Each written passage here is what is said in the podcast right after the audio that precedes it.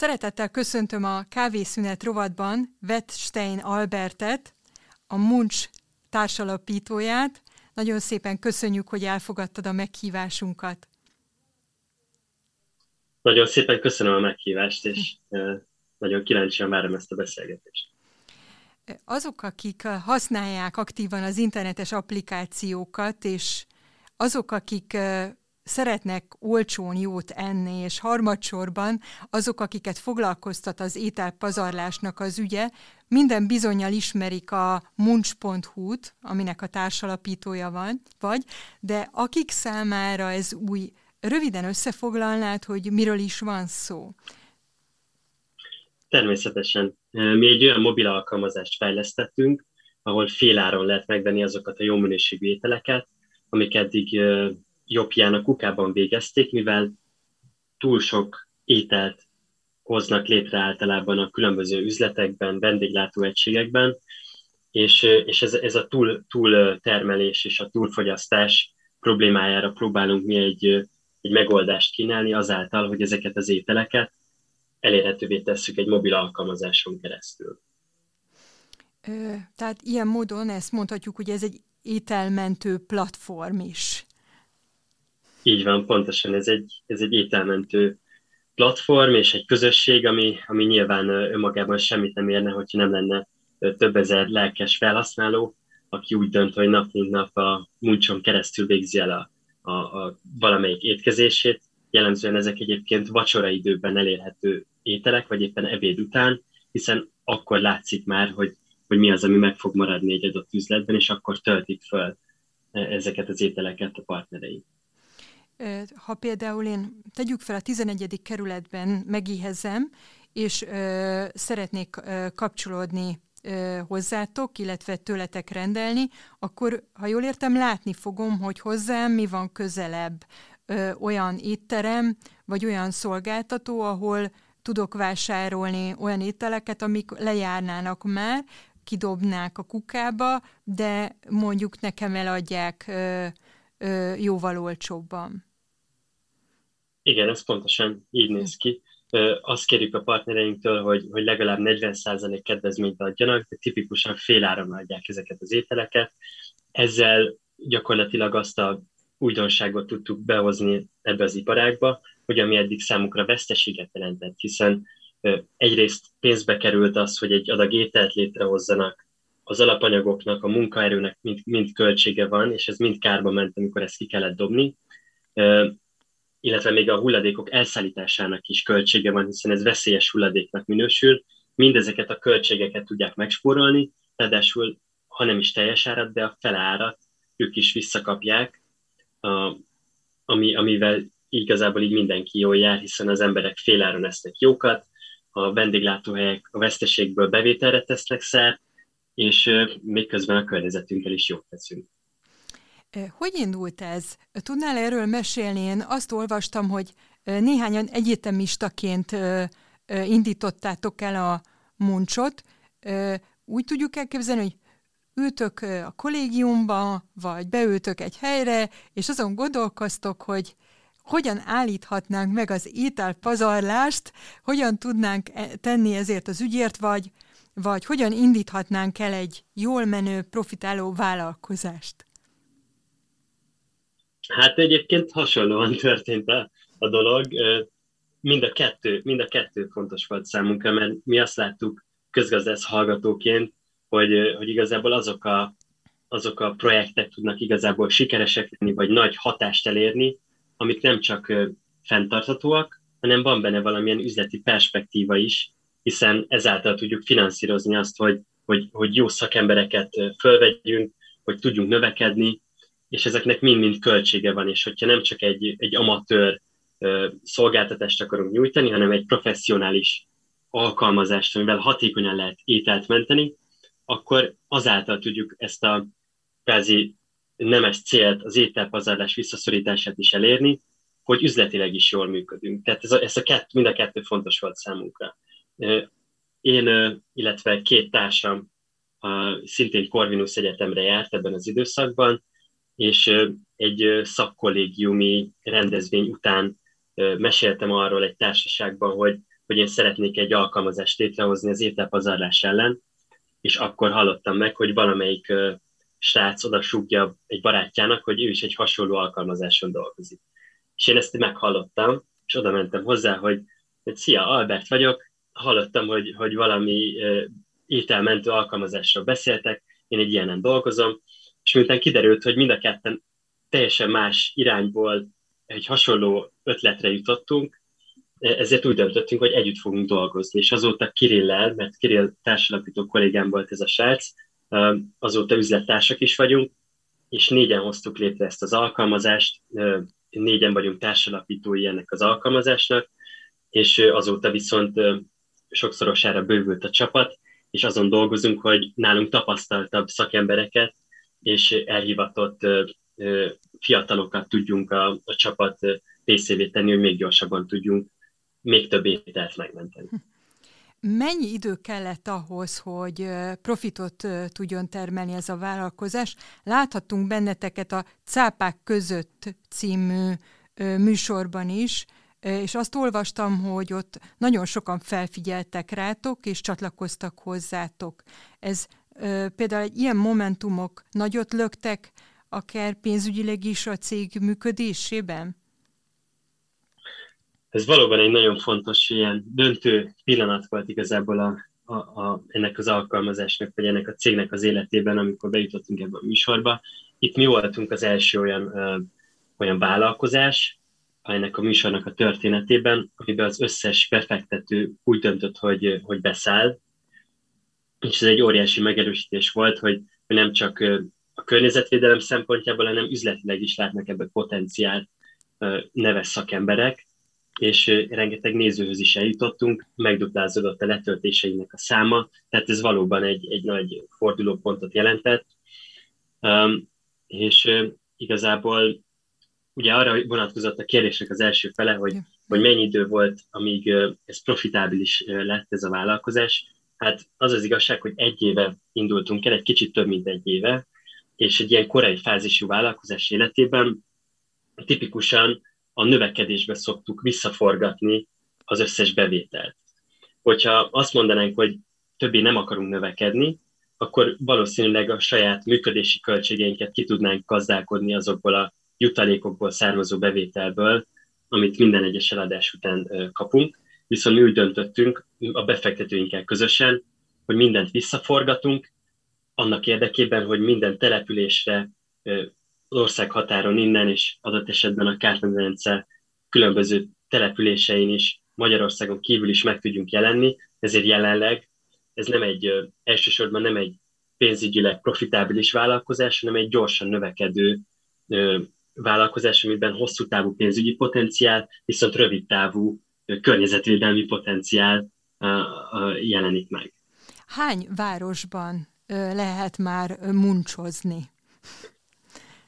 Ha jól emlékszem, lehet, hogy nem leszek nagyon pontos, de körülbelül tizenkilenc olyan magyar város van, ahol van partnerünk, és ebből már két romániai, erdélyi városban is ott vagyunk, Marosvásárhelyen és Kolozsvárot, és, és abban bízunk, hogy, hogy, a, hogy a jövő év elején újabb, újabb településeken is meg tudunk jelenni. Igazából folyamatosan várjuk azoknak a üzlettulajdonosoknak a megkeresését, akik ebben meglátták a, a potenciált, és hogyha velünk fölveszik akár a honlapon keresztül a kapcsolatot, akkor akár néhány nap alatt el tudjuk érni azt, hogy, hogy ez a szolgáltatás elérhető legyen újabb településeken. E- Említetted itt a környezetvédelmet, ami most a Z-generációt nagyon megmozgatja, és említetted azt is, hogy nagyon fontos az üzleti életben, hogy ne csak egy nemes ügyet szolgáljon, mert csak úgy tud egy nemes ügyet szolgálni, hogyha profitábilis. A fiatal célközönségetek ezt mennyire tudja elfogadni, megérteni? Hogy ehhez szükséges egy üzleti modell, szükséges befektetőket találni, nem elég csupán a nemes ügy. Számunkra ez igazából egy misszió is, hogy, hogy ezt az üzenetet eljutassuk minél szélesebb rétegek számára. Igazából én ezt úgy látom, hogy, hogy sok olyan ember van, akinek van egy munkája, amiben dolgozik nyolc órát, és amit valamennyire szeret, vagy nem szeret, minden esetre egy pénzkereseti tevékenységként tekint rá, és hogyha letelt az embernek a munkaideje, akkor hazamegy, és akkor foglalkozik igazán olyan dolgokkal, amik, amik az, ami a szívügye, ami, ami igazán lelkesít, és kvázi akár a keresetét is beleforgatja olyan, olyan ügyekbe, amik számára fontosabbak, akár mint a munkája. És mi azt mondtuk, hogy mi egy olyan, olyan munkahelyet akarunk létrehozni, ahol a, ahol a hivatásunk az gyakorlatilag a megegyezik, tehát a megélhetésünk az megegyezik a hivatásunkkal, vagy ez az a nemes ügy, ami számunkra megélhetést is tud adni. És, és nem szabad amiatt szégyenkezni, hogyha valami egy pénzkereseti forrás lehet, hanem, hanem éppen látni kell azt, hogy ez a garanciája annak, hogy ez, hogy ez jól skálázható, növelhető, és, és ezt, ezt szeretnénk igazából, ezt a szemléletmódot erősíteni, és másokat is arra bátorítani, akár a mi generációnkban, hogy egy kicsit más szemléletmóddal közelítsék meg a, akár a saját karrier elképzeléseiket, és merjenek belevágni olyan, olyan munkahelyekbe, olyan munkahelyek teremtésébe, ahol szívesen dolgoznak, jó ügyekért, és hogyha ilyeneket nem találnak a környezetükben pályakezdőként, hova lehet jelentkezni, akkor hozzanak létre akár saját kezdeményezéseket. Mennyire nehéz vállalkozni ma fiatalként? Róla lehet tudni, hogy te már tizennyolc éves korod óta vállalkozol, vannak vállalkozásaid, foglalkozol, és otthonosan mozogsz az üzleti életben. Hogy látod, hogy a generációt számára ez esetleg kihívása is, ha igen, akkor miben? Um, tehát igazából ne, ne arra, hogy meg tudod ismételni a kérdést? Igen, hogy igen, igen. igen, igen. Tehát te tizennyolc éves korod óta vállalkozol. Igen. Most huszonnégy éves vagy, ha jól emlékszem. Mit látsz kihívásnak a vállalkozás területén, hogyha egy fiatal vállalkozni szeretne? Hát rengeteg, rengeteg ilyen kihívás van igazából. Ez tényleg egy olyan életforma, ami, ami nem egy kényelmes, vagy nem egy feltétlenül egy, egy olyan, olyan életforma, ami, ami, ami sokak számára vonzó lehet. Akár csak arra gondolunk, hogy nekünk nincsen vállalkozóként egy, egy munkaidőnk, tehát nem olyan, nem olyan típusú ez a munka, hogy a nap végén, nem tudom, mondjuk négy-öt órakor föláll az ember, hazamegy, hanem, hanem bármikor történhet valami olyan fontos dolog, amit rögtön kezelni kell, és sokkal jobban kell menedzselni az embernek a saját idejét, hogy, hogy a legfontosabb dolgokkal tudjon haladni, hiszen rengeteg feladat van, rengeteg új lehetőség, és minden perc igazából arról szól, hogy kiválasszuk ezek közül a legfontosabbakat, és, és ez néha tényleg nagyon nyomasztó tud lenni, és, és foglalkozni kell ezzel tudatosan, hogy legyenek olyan erőforrások, amik, amikkel fel tudja tölteni az ember a saját energiáit, mert, mert ez, a, ez a vállalkozói létforma, ez tényleg egy nagyon, egy ilyen, olyan, olyan, mint egy ilyen sprintfutás, ami igazából egy maraton, ami sprintekből áll, tehát elég fárasztó, viszont kellenek azok a zónák, amik, amikkel a saját mentális egészségét akár az ember tudja átolni, és egy-egy frissítő itallal, hogy tovább tudjon menni. Szóval, tehát valóban tizennyolc éves korom óta vállalkozom, különböző projektekben, volt, ami sikeres volt, volt, ami kevésbé, rengeteget tanul ebből az ember, de elsősorban azt, hogy hogy ez egy, ez egy igazából egy szemléletmód, ami arról szól, hogy, hogy az embernek kell egy kis önbizalmat gyűjtenie, hogyha van egy ötlete, akkor abba merjen belevágni, és akkor is, hogyha éppen a környezete még nem látja ugyanazt a potenciált, vagy azt a képet, amit elképzelünk, akkor is merjen az ember megtenni lépéseket annak az irányába, és az idő úgyis majd igazolja, hogy, hogy ez vajon egy valóban életképes ötlet volt-e, vagy sem. gyakran ö, megfogalmazódnak kritikák az oktatással kapcsolatban, nem csak nálunk, hanem világszerte, hogy ö, a mostani oktatás nem készíti fel a fiatalokat a munkavilágára, ö, olyan új szakmák jelennek meg, amihez esetleg videótutoriálokat lehet megnézni, de az iskolapadban nem oktatják még. Te a Corvinusra jártál, Mm, utána kutakodtam, és azt láttam, hogy a Piarista gimnáziumban érettségiztél. Ezek a, az iskolák, intézményekben mit kaptál ahhoz, hogy sikeres tudjál lenni a vállalkozásodban, illetve amit említettem, azt te hogy látod, hogy érdemes-e még iskolába járni azoknak, akik vállalkozni szeretnének? Um. Hát kavarognak ezzel kapcsolatban bennem gondolatok. Én, én, én úgy, úgy éltem ezt meg, hogy, hogy valóban amikor elkezdtem a Corvinus Egyetemre járni, akkor, akkor azt éreztem néhány órán, hogy hát ez nagyon, nagyon nem gyakorlatias, vagy, vagy nagyon nehezen tudtam a saját életemből vett mm, példákhoz kötni azokat az információ morzsákat, amik ott elhangoztak.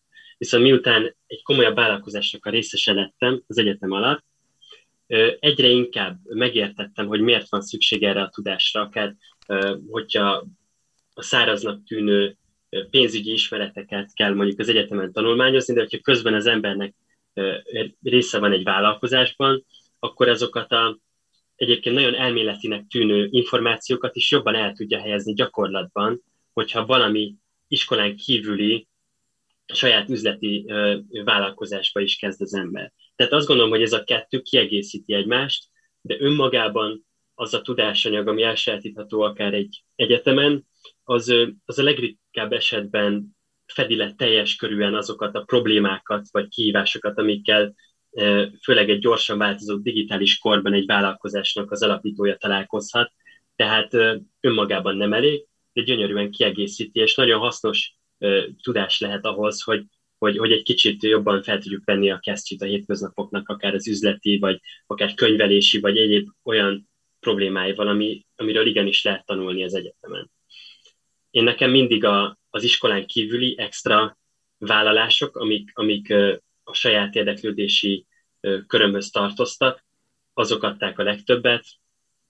Például én részt vettem egy, egy képzésen az Egyesült Államokban, csupán néhány hetes program volt, a Google nevű cég igazából negyven országból kiválasztott egy-egy kreatív fiatalt, és egy, és egy nagyon huszonegyedik századi digitális kreatív képzést tartottak. Én azt érzem, hogy, hogy például az a néhány hét, az legalább annyit adott nekem, mint több hónap az iskolában, hiszen, hiszen egy, egy elképesztő szemléletformáló ereje volt ennek a, ennek a lehetőségnek, úgyhogy én azt mondom, hogy érdemes keresni az újabb lehetőségeket, akár külföldről tanulni, és, és ezekkel jól ki lehet egészíteni az egyébként szintén hasznos iskolai tanulmányokat. Nem fordult meg a fejedben, hogy kint maradjál? Ö, hát jelentkeztem is egy ösztöndíjra, amit el is nyertem, Ö, Uh, és aztán a, a COVID, COVID vírus miatt meghiúsult ez a, ez, a, ez a kiutazásom. Washingtonban töltöttem volna még néhány hónapot, uh, miután visszatértem Magyarországra, csak már ugyan nem adtak ki vízumot a vírus miatt, ezért itthon ragadtam, viszont nagyon hálás vagyok a sorsnak, hogy, hogy így alakult az életem, mert találkozhattam Bencével, Botival, Kirillel, akik most az üzlettársaim, és közösen megalkottuk a Munchot. És azt érzem egyébként, hogy, hogy hogy magyarként nekem elsősorban itt Magyarországon a saját közegemben van feladatom, és itt tudom a legnagyobb pozitív hatást elérni.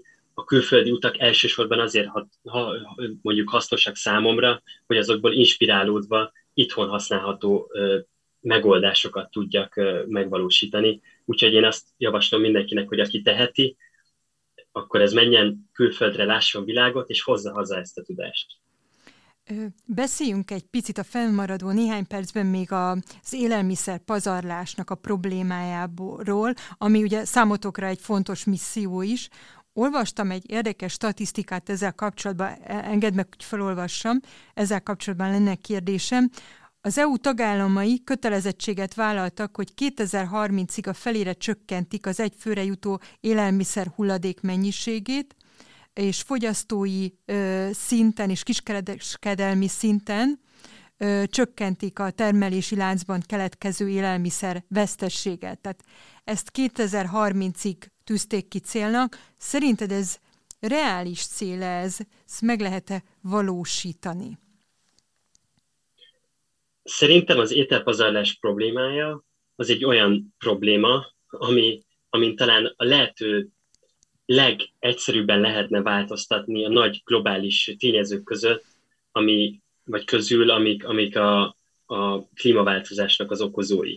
Azért gondolom ezt, mert például, csak hogy ezt érzékeltessem, Magyarországon kétmillió tonna ételt dobunk évente, és ez több, mint amiből az összes Magyarországon élő, éhező, nélkülöző ember jól tudna lakni. Tehát ez elsősorban egy hatékonytalansági probléma, logisztikai probléma, ami arról szól, hogy nem találja meg a gazdáját az egyébként elkészített felesleges étel. Tehát, hogyha hatékonyabban tudnánk akár kiszámolni azt, hogy hány adag ételre van szükség, akkor ö, egyrészt a, a termelés lehetne valamilyen szinten visszafogni, vagy pedig a túltermelés lehetne eljuttatni jó logisztikai megoldásokkal, amilyen lehet például a mi alkalmazásunk is, azokhoz az emberekhez, ahol erre szükség van. Tehát ez elsősorban egy ilyen kényelmi probléma, az a fő oka, hogy hozzá vagyunk szokva, hogyha megyünk egy boltba, akkor tele van a, a, a polc, és sokkal több zöldség közül, vagy pékáru közül lehet választani egyébként, mint amit el tudnának adni aznap. Hogyha akár a saját szemléleti módunkban egy változást vezetnénk be, hogy, hogy mondjuk akár a saját konyhánkban, hűtőnkben először azokat az ételeket esszük meg, amik, amik már ott vannak, és nem azt csináljuk, hogy mondjuk veszünk még egy jogurtot, mert csak azért, mert mondjuk az eples jogurthoz aznak nincsen kedvünk, veszünk egy mangósat a boltban, hanem először mindig azzal kezdjük, ami akár hamarabb lejár, vagy pedig ami már egyébként is be van szerezve, akkor néhány ilyen életmód változással ezek az ambiciózus célok egyébként nem teljesen elérhetetlenek. Láttál erre jó gyakorlatot esetleg máshol? Alkalmazásokat akár, ami hasonlít a tiétekre, vagy bármilyen más jó gyakorlatot? Igen, már Magyarországon is egyébként több olyan kezdeményezés van, ami más szemszögből közelíti meg a, a, a, a, a felelős élelmiszeripart. Például partnerségben vagyunk egy rakundobox közösség nevű kezdeményezéssel. Ők például a csomagolóanyagok ellen harcolnak azáltal, hogy, hogy újrahasználható dobozokat adnak a vendéglátóhelyeknek, meg az embereknek. Vagy például ott van a komposzty, akik a, akár a vendéglátásban keletkező ételfelesleget, mert van olyan, ami akár a tányérmaradék, amit már nem lehet semmilyen módon egyébként hasznosítani, azt megfelelő módon komposztáljuk, és ezáltal a károsanyag kibocsátást lehet csökkenteni, vagy akár visszaforgathatjuk egy körforgásos szemléletmóddal táptalajként az élelmiszeriparba. Tehát egyébként vannak olyan megoldások külföldön, amik akár háztartásokban keletkező élelmiszer feleslegre kínálnak megoldást olyan módon, hogy, hogy a lakók, akár egy utcában élők kiírhatják, hogy nekem most maradt három adag, nem tudom mondjuk süteményem, és a szomszéd lehet, hogy éppen örülne neki, és mindezt a digitális technológia segítségével könnyen el tudjuk juttatni egymáshoz ezt az információt, anélkül, hogy végigcsöngetnénk a lépcsőházban, hogy valakinek kell ez a süti. Ez érdekes. Szerinted a fiatalok erre vevők inkább? Látsz itt esetleg generációs különbségeket a hozzáállásban? Mi azt hittük egyébként, hogy, hogy ez tipikusan olyan dolog lesz, ami, ami csak a mi generációnknak fogja meg a fantáziáját, de most már azt látjuk, hogy egyébként a családosok, kismamák, vagy akár nyugdíjasok is rendszeresen használják a mi szolgáltatásunkat, mert, mert hiszen ez nem, nem egy korfüggő dolog. Egyébként a környezettudatosság vagy a környezetvédelem az is egyre fontosabb, szélesebb generációk részére is. Tehát én nem, nem látom annyira radikálisan ilyen generációs kérdésnek ezt a, ezt a problémát, sokkal inkább a személyektől vagy egyénektől függ. Talán talán az igaz, hogy, hogy, hogy a mi generációnkat jobban foglalkoztatja, vagy ezt gondolom, az, hogy mi lesz akár hatvan év múlva, vagy mi lesz a mi unokáinkkal, hiszen akár a mi életünket is érintheti nagyobb mértékben a klímaváltozás, mint akár három generációval fölöttünk lévőket, de egyébként én ezt nem, nem látom úgy, hogy, hogy, hogy csak egy, egy ilyen Z vagy Y generációs ötlet lenne, hogy foglalkozzunk a környezetünkkel. Csak talán más szavakat használunk, vagy más megközelítésmódot alkalmazunk, de egyébként a nagyszüleinknek is ugyanolyan fontos, akár a környezettudatosság, vagy akár az anyagi tudatosság. Na, ezt pontosan erre akartam még rákérdezni, hogy mi a dominánsabb az alkalmazás használóinál? Az, hogy olcsóbban egyenek, vagy, vagy tegyenek is esetleg az ételpazarlás ellen, és ezáltal a környezetvédelem ügyéért? Esetleg ezt vizsgáljátok? Igen. Igen, igen, szoktunk ezzel kapcsolatban kérdéseket feltenni a felhasználóinknak, és egyébként az a válasz érkezik erre a legtöbbször, hogy ez a kettő egymást erősíti. Tehát egyik se lenne önmagában elég. Tehát ha hiába van valami szuper környezettudatos megoldásunk, hogyha az nagy kényelmetlenséget vagy anyagi ráfordítást igényel az emberek részéről, akkor sokkal nehezebben tudjuk a hétköznapoknak a részévé tenni, bármennyire is szeretnénk. Például mondjuk az elektromos autók egy ilyen példa, hogy nagyon szívesen járna mindenki elektromos autóval szerintem, csak egyszerűen még megfizethetetlen. És azokra a megoldásokra kell koncentrálni, véleményem szerint először, amik anyagilag is elérhetőek, nem járnak radikális kényelmetlenséggel, sőt, hogyha még pénzügyileg is jobban megéri az embereknek, akkor ezeket az ösztönzőket, hogyha beépítjük egy rendszerben, akkor tud tömeges változás elindulni. Tehát ez a, ezt a kettő dolgot szerintem nagyon fontos, hogy, hogy együtt kezeljük, és, a, és egyébként vannak olyan felhasználóink, akiknek az egyik fontosabb, mint a másik. Van, aki éppen környezettudatosság miatt jobban használja, pedig megtehetné, hogy teljes áron vásároljon. Nekik azt javasoljuk, hogy akár fizessenek teljes árat, és abból mi meghívunk egy nélkülözőt egy adag ételre, ez a Munch Charity, de vannak, akik éppen ö, pénzügyi tudatossági vezérli őket, hogy a Munchot választják, de miközben ők csak spórolni akarnak, ha akarják, ha nem, akkor is egy környezettudatos cselekvést hajtanak végre. Hú, ez nagyon érdekes, ezt nem is tudtam, hogy van ö, missziótok, vagy ö, tevékenységetek a nélkülözők felé is. Az utolsó két percben esetleg erről tudnál-e beszélni? Igen, nekünk a, a Magyar Élelmiszerbank Egyesület egy stratégiai partnerünk, ők már évtizedek óta azzal foglalkoznak, hogy eljutassák nélkülözőkhöz a, akár az élelmiszergyártásban keletkező felesleget.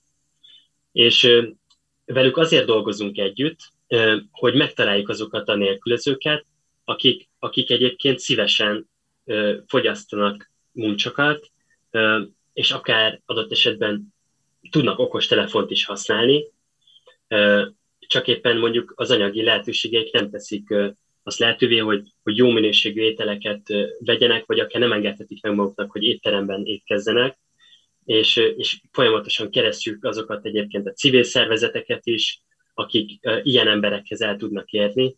Főleg Budapest környékén van a legtöbb partnerünk, ezért akár ezúton is, hogyha véletlenül a podcastot hallgatja olyan, olyan civil szervezetben résztvevő ö, ö, hallgató, Aki, aki tudna abban segíteni, hogy hogyan találhatnánk olyan embereket, akik akár munkanélküliek, akár hátrányos helyzetűek, egy mobil alkalmazás használatától nem ijednek meg, és teljesen ingyenesen ezeket az adományokat szívesen fogadják, akkor mi nagyon szívesen együttműködünk bárkivel. Várjuk akkor a kedves hallgatóktól is a megkeresést, illetve nem még közvetlenül, hanem hogyha megnézik a munch pont hu-nak a weboldalát, akkor ott találnak egész biztos kontaktot ehhez. Nagyon szépen köszönjük, hogy itt voltál, és mindezt elmondtad nekünk.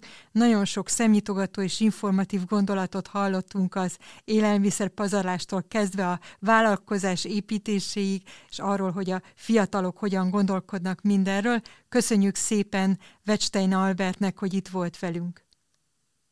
Nagyon szépen köszönöm a meghívást, és további szép napot. Köszönöm szépen. Köszönöm Én is köszönöm szépen. szépen.